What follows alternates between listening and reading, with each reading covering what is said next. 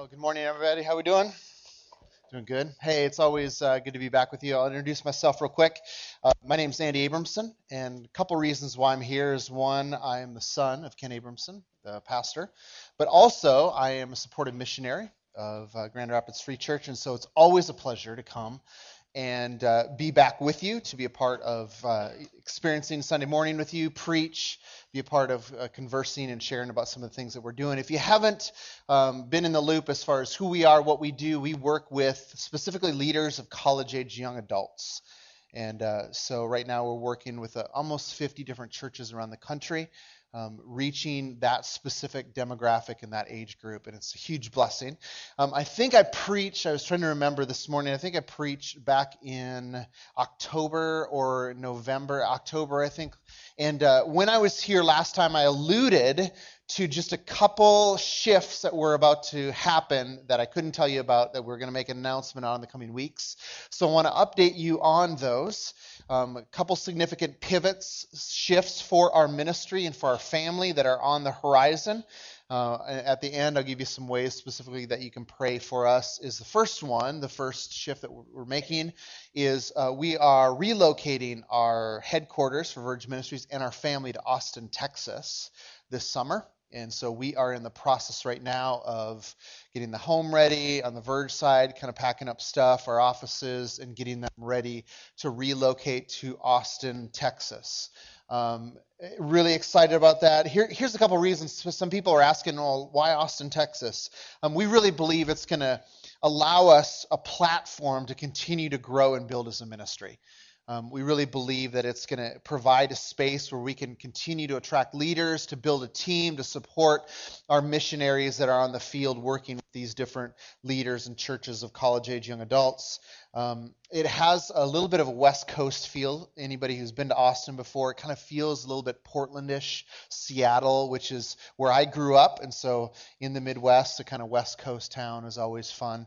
Um, one of the other re- reasons for us is there's lots of actually college students in the Austin area. Um, which will give us an opportunity to continue in a local context to do work with that age group. In fact, um, uh, the home of the University of Texas, um, 56,000 college students, hook 'em horns, um, and the sixth largest junior college in the country, 69,000 at a junior college. Um, so that's Austin, lots of young people, and so there'll be an opportunity for us to do local ministry. You'll keep us central. And let's just be honest, it's going to get us out of the cold, right?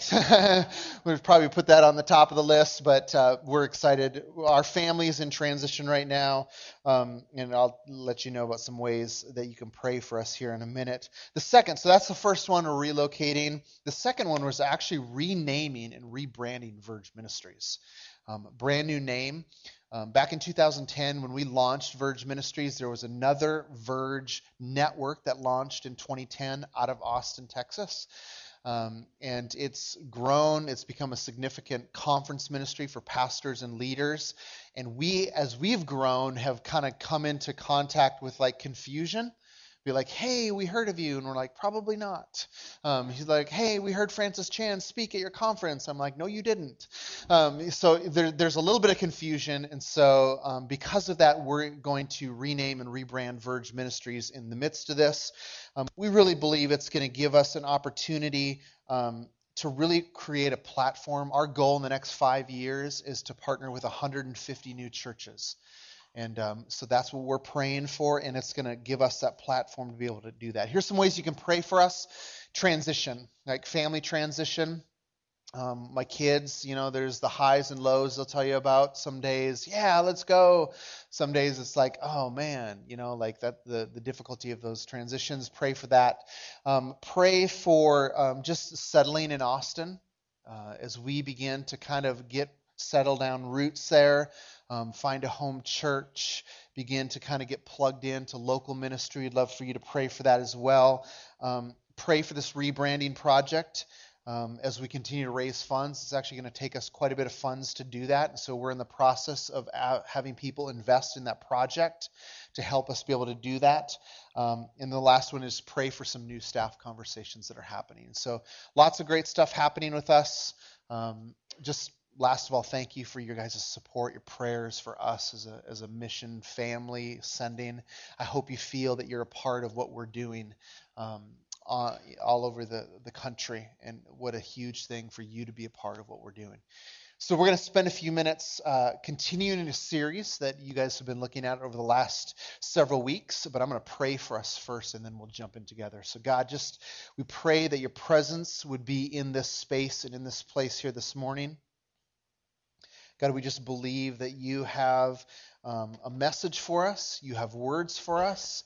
And Holy Spirit, I just pray you continue to stir in our hearts that would cause us to shift, change, to mold, to become different people because of our time here together here this morning. And so we just pray your blessing.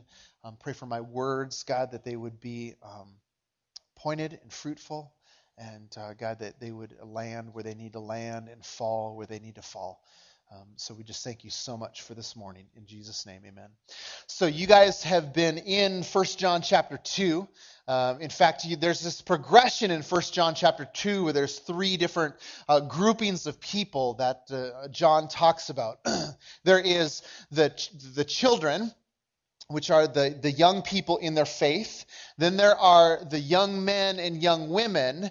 And you guys have been, over the last several weeks, talking about kind of this these these groupings of people and some of the characteristics and what it looks like to be a part.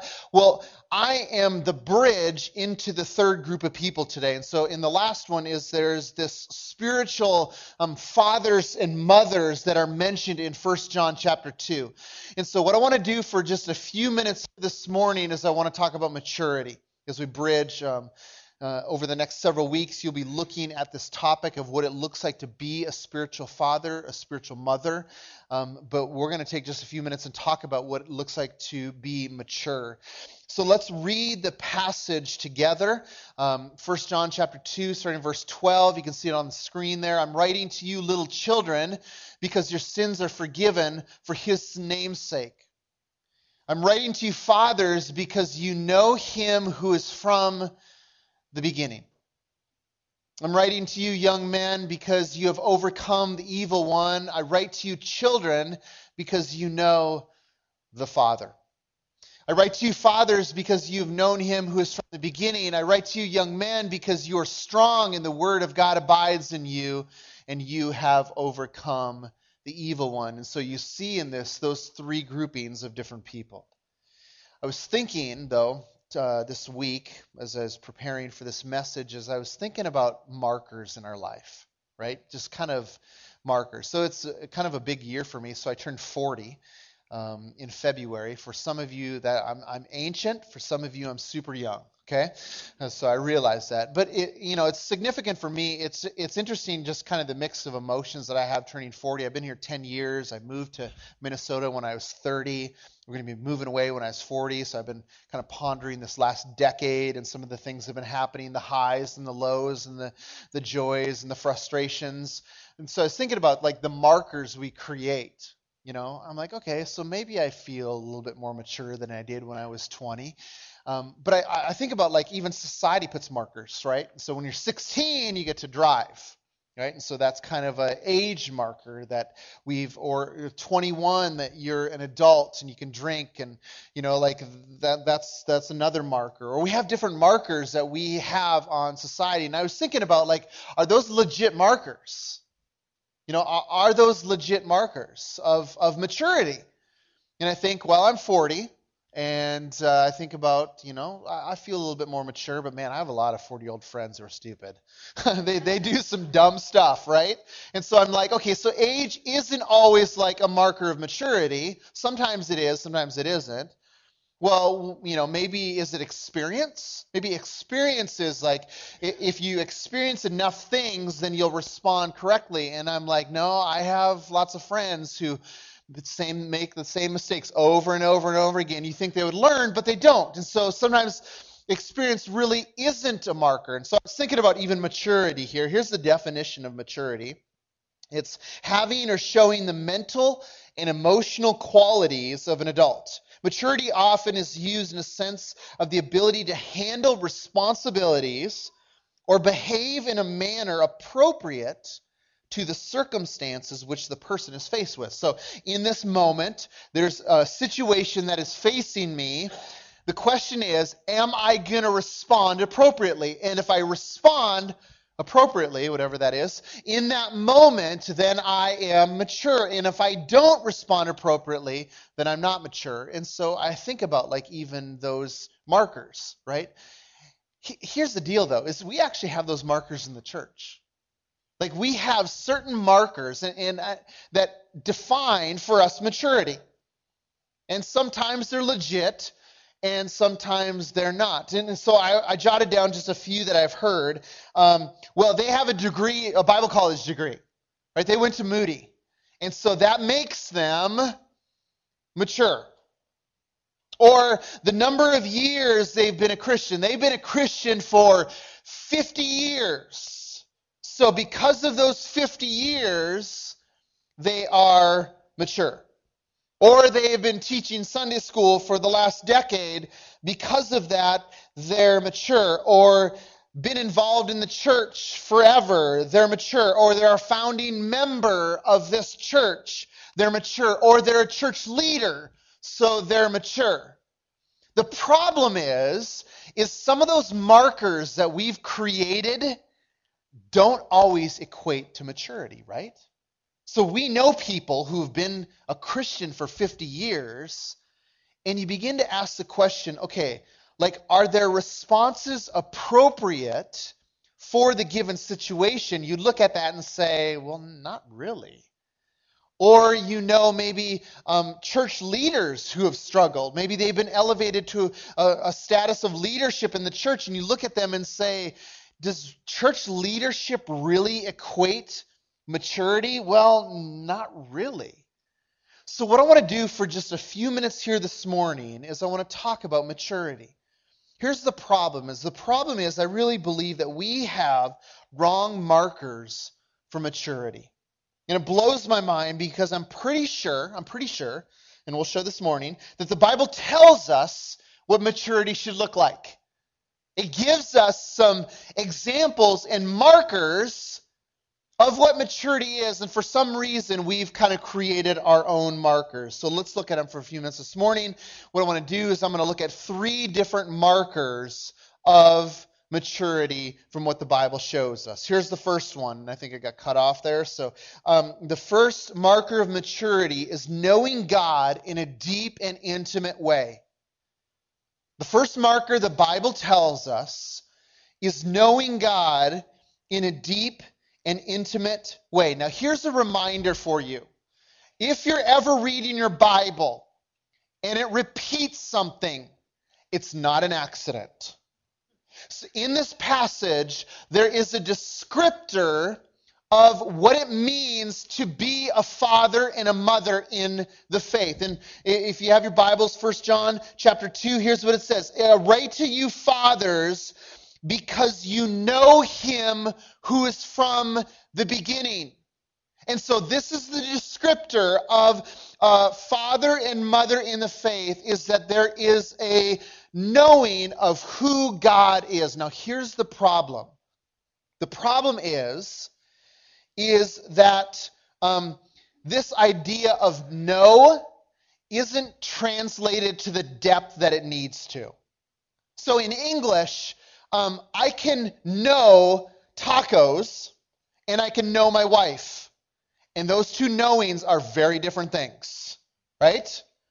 Like, I, I, in fact, I was on a date this last week with my wife, and, and, and I love the opportunities. We're sitting there and we're talking, um, diving into what's going on in her life, things that she's feeling, what she's excited about, like those conversations.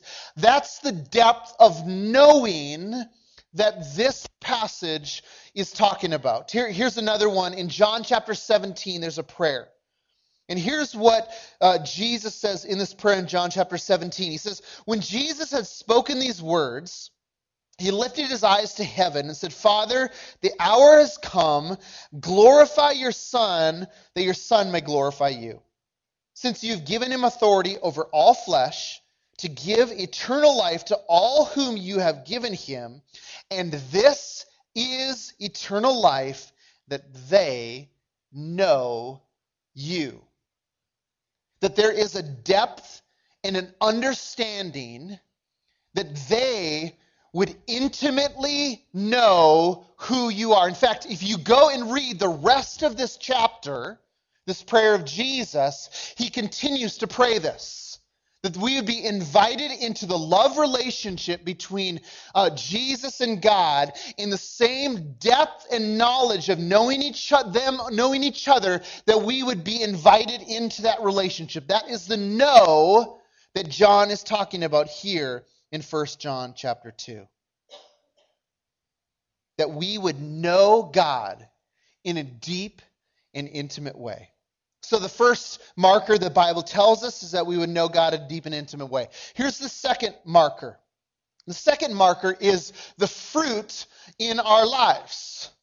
So, as we begin uh, to live, that there will be external signs to who we are connected with. A marker of our lives will be the fruit of our hearts. As the author of James says, You say you have faith, but I will show you my faith by what I do.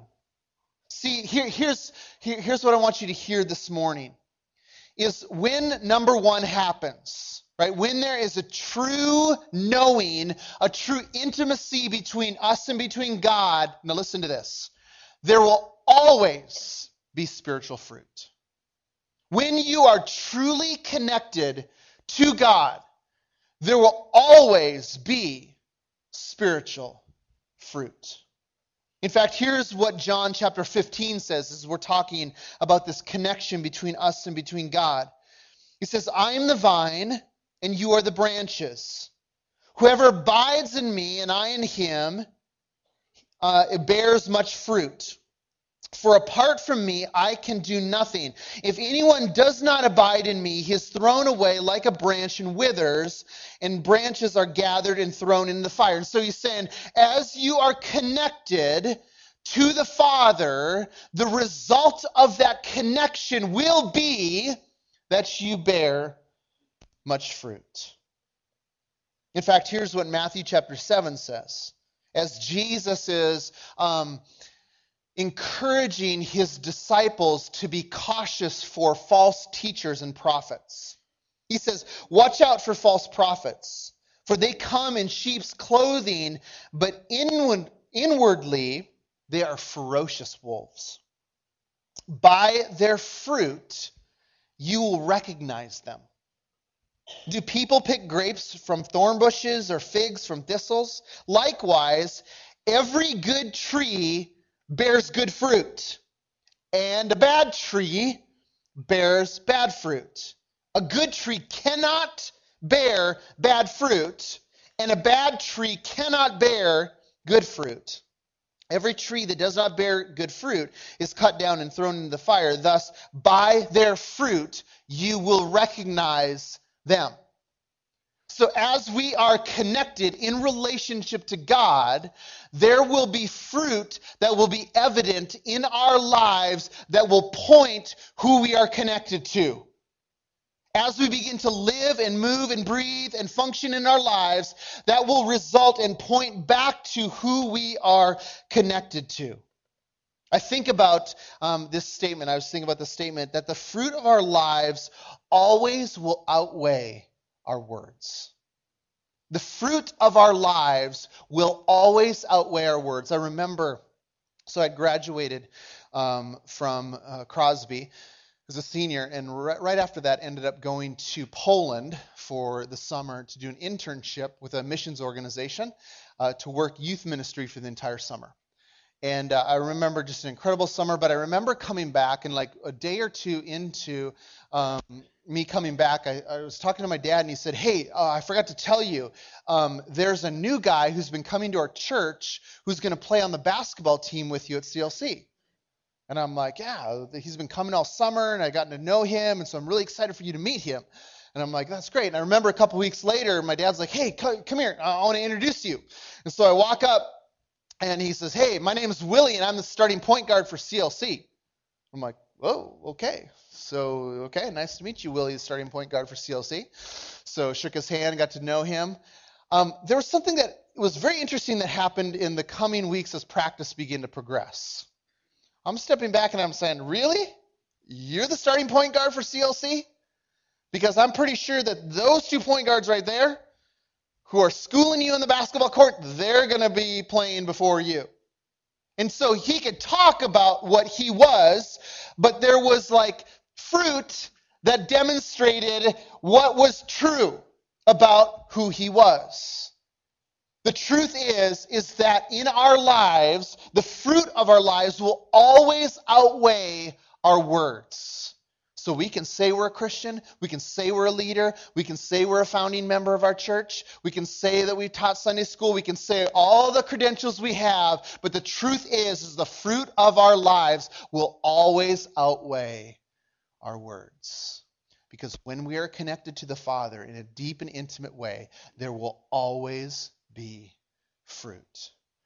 first marker is a deep and intimate connection with God. The second one is that there is spiritual fruit. The third marker that we see in Scripture is spiritual children.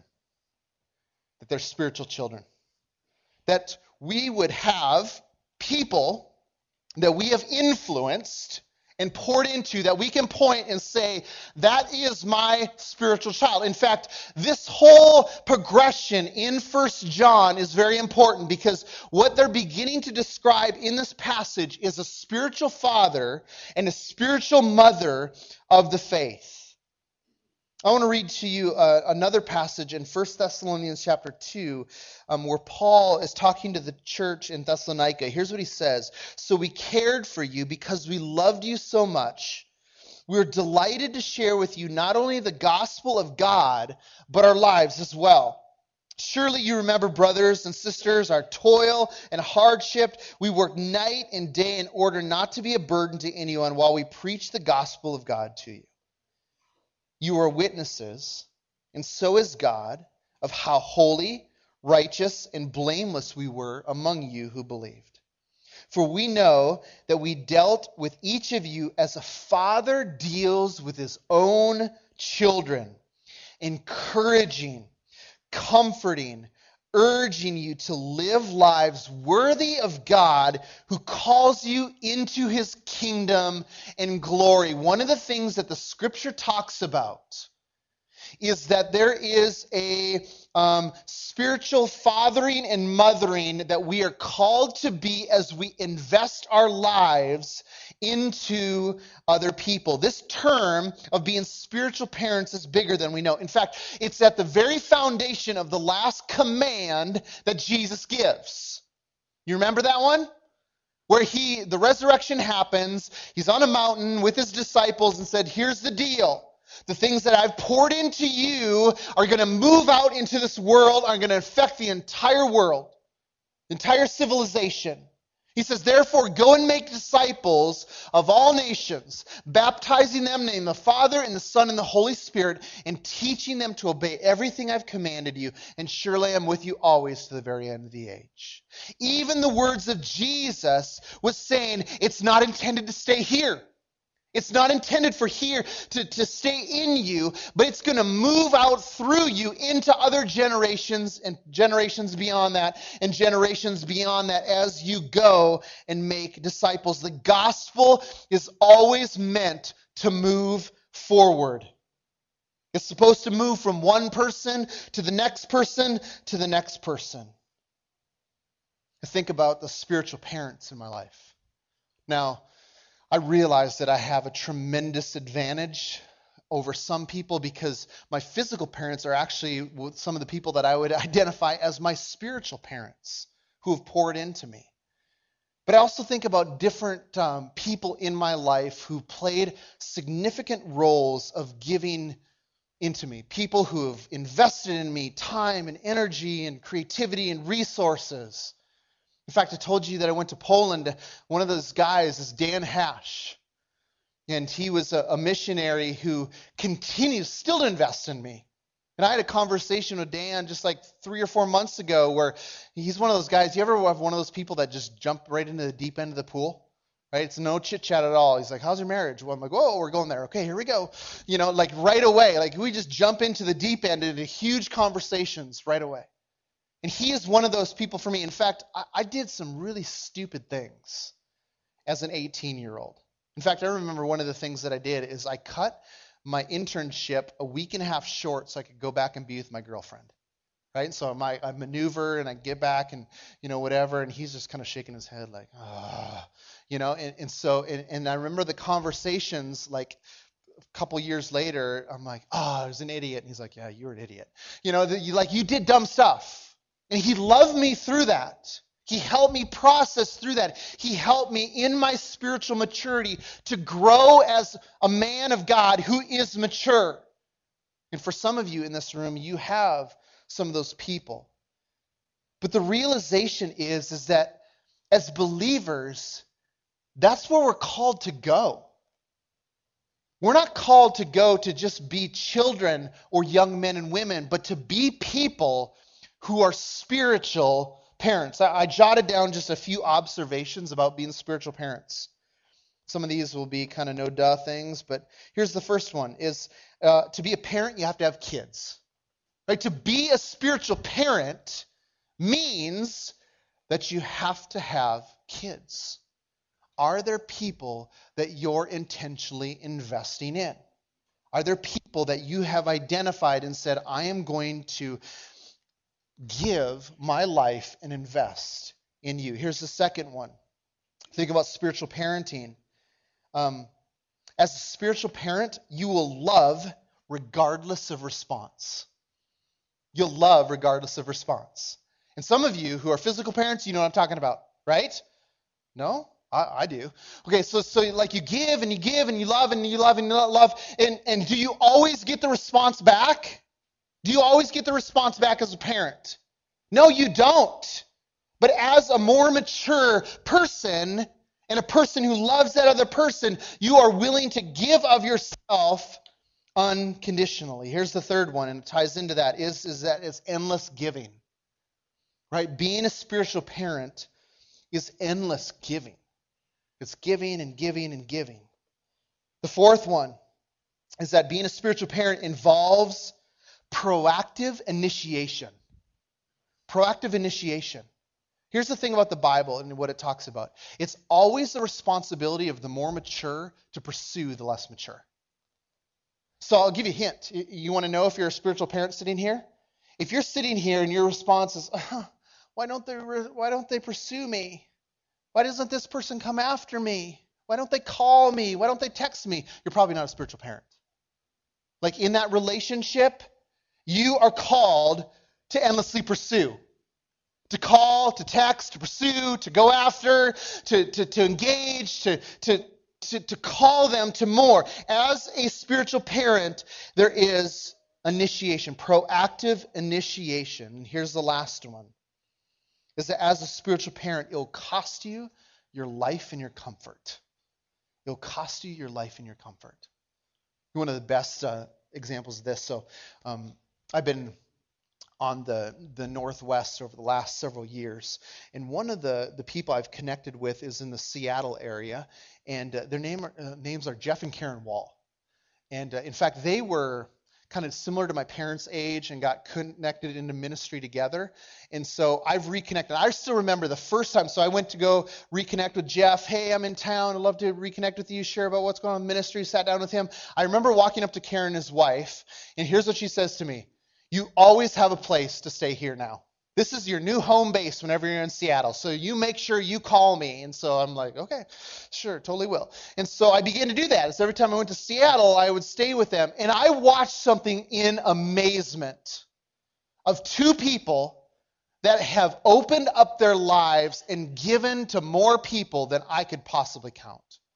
I mean, when I would go and stay with them, it'd be like, hey, so uh, we hosted somebody's in our church wedding in our backyard, and so can you help me clean up on Saturday? And I'm like, sure, that would be great. Or I'm going to the neighbors down here. These, these people are coming over for dinner. I'm doing marriage counseling with these people, or I'm going and discipling my DNA group over here. And so they're doing all this, these things in relationship, and I'm just blown away by the investment and the giving that they that they showed me.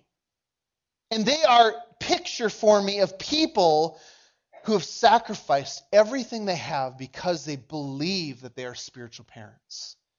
They believe that they are called to give their lives and invest in other people for it to move forward. So here's the question for us here this morning. I want to do one on an individual level and then one collectively as you guys as a church. Is on an individual level, here's my prayer for you. Is my prayer is in this series at some point, and maybe this has happened already, and maybe it's going to happen in the future weeks as we begin to unpack some uh, First John chapter two. Is my prayer for you is that you would take an accurate inventory of where you really are. Because here's the thing we can't grow and progress until we identify where we're really at.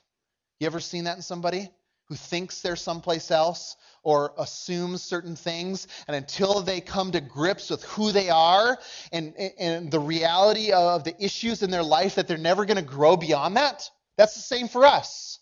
Until you can step back and say, okay, when I look at the progression of child, young man, young woman, father and mother in the faith, where am I? What types of identifiers are in my life that would say that's where I am? Because if you can articulate and, uh, and correctly identify where you're at, then you begin to grow and move forward. And that's my prayer for us is that as we begin to do that, that we can take an inventory, and then as we begin to identify where we're at, that we begin to step forward.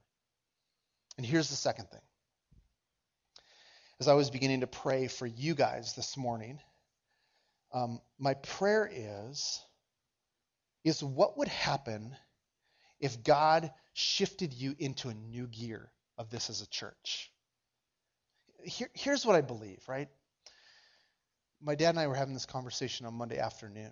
Is I really believe that in the church that we have um, a lot of children in faith, and we have a lot of young men and young women in faith. And what the church has done is it's celebrated those young and young men and young women as the end, right? Yeah, whew, they made it. They can overcome evil. They, they know who God is. They know what the gospel is. Yeah, they, they made it. But what we've never done is we haven't called, as, as an American evangelical church, I see this all over the country, we haven't called people to the next level of saying, okay, what would it look like for you to be a spiritual father or a spiritual mother into the life of somebody else? What would it look like if God were to call you in your connection and fruit to, to pour your life into somebody else for being a spiritual father and spiritual mother? See, I believe if the overall church were to get a hold of some of these things and we began to produce in the church spiritual fathers and mothers in a greater capacity, that the gospel would have more impact than it's than, than in 50, 100, 200 years.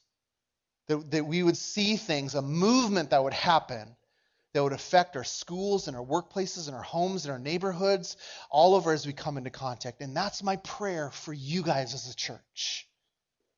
That maybe God is calling you to a new gear, right? A new level of saying, man, as a church, we're going to commit to becoming those spiritual fathers and mothers as we pour our lives into other people around us. And we're going to continue to raise those people up as a church as we have an effect on the community around us. So, my prayer for you individually is that you have an inventory. Over the next several weeks before the end, maybe, maybe we can like all put our hands in the middle and say, okay, ready, one, two, three, break. Here we go. That before the end of the series, that you're going to take some time and just kind of step back. And here's a great ask your spouse Ask a friend to help you do like a spiritual inventory of what do you see in my life? Do you see fruit? Do you see maturity? Do you see a connection? Do you see spiritual fathering and mothering? Am I am I a young man or young woman? Am I a child in some areas? Allow them to even speak to have that moment of saying, This is where I am, so God can begin to stir in my life and move me forward. And the second thing is, is maybe God is calling this church to a new level of engagement and becoming spiritual, more spiritual fathers and mothers and to raise those up and to pour your lives into other people. The people would come and know the goodness because that's what it really is, right? As a spiritual father and mother, it's just like, man, it is so good. I just want you to experience it. Like it's amazing the relationship. It's amazing to be. I was talking to a couple people who were saying, yeah, there's a giving component where you give your your life and your you know, the call, but there's kind of like this, man. There's nothing else I'd rather be doing because of this. That this church would be about raising even the bar higher in that. That's my prayer for you. My prayer for you guys as collectively as a church. I'm going to pray for us this morning, and then Steve's going to come up, and uh, we're going to end with communion together. So God, just thank you for this morning. Thank you for what you are calling um, us to. Thank you for what you are doing in this church and maybe even what you want to do. God, in the lives individually, as we begin to take inventory in our own lives and begin to identify where we're at and move forward, God, as we begin to maybe get into a new level of investing and pouring our lives collectively as a church. Just thank you for this morning, the words you have for us. We love you. In Jesus' name, amen.